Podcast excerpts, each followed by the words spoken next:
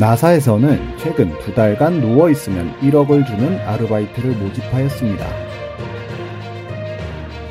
지원하여 신체검사 후 우주비행사와 비슷한 신체 조건이면 합격하여 1억 1천만원에 가까운 돈을 받게 되는데요. 실험 조건은 6도가량의 침대에서 2달 동안 절대로 일어나지 않고 누워서 생활하는 것이라고 합니다. 장기간의 우주여행에서 우주비행사의 뼈와 근육 위축을 시뮬레이션하기 위해 우주여행과 같은 상황을 만든다고 합니다.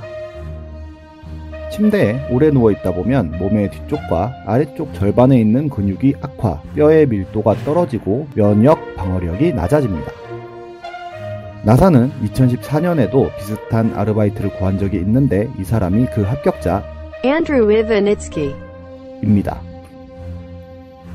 처음엔 괜찮았지만 시간이 갈수록 척추가 굉장히 아프고 극심한 두통이 찾아왔다고 합니다. 하루 종일 누워있음에도 낮잠을 자지 못하는 고통은 생각보다 굉장히 큰 고통이었다고도 했습니다.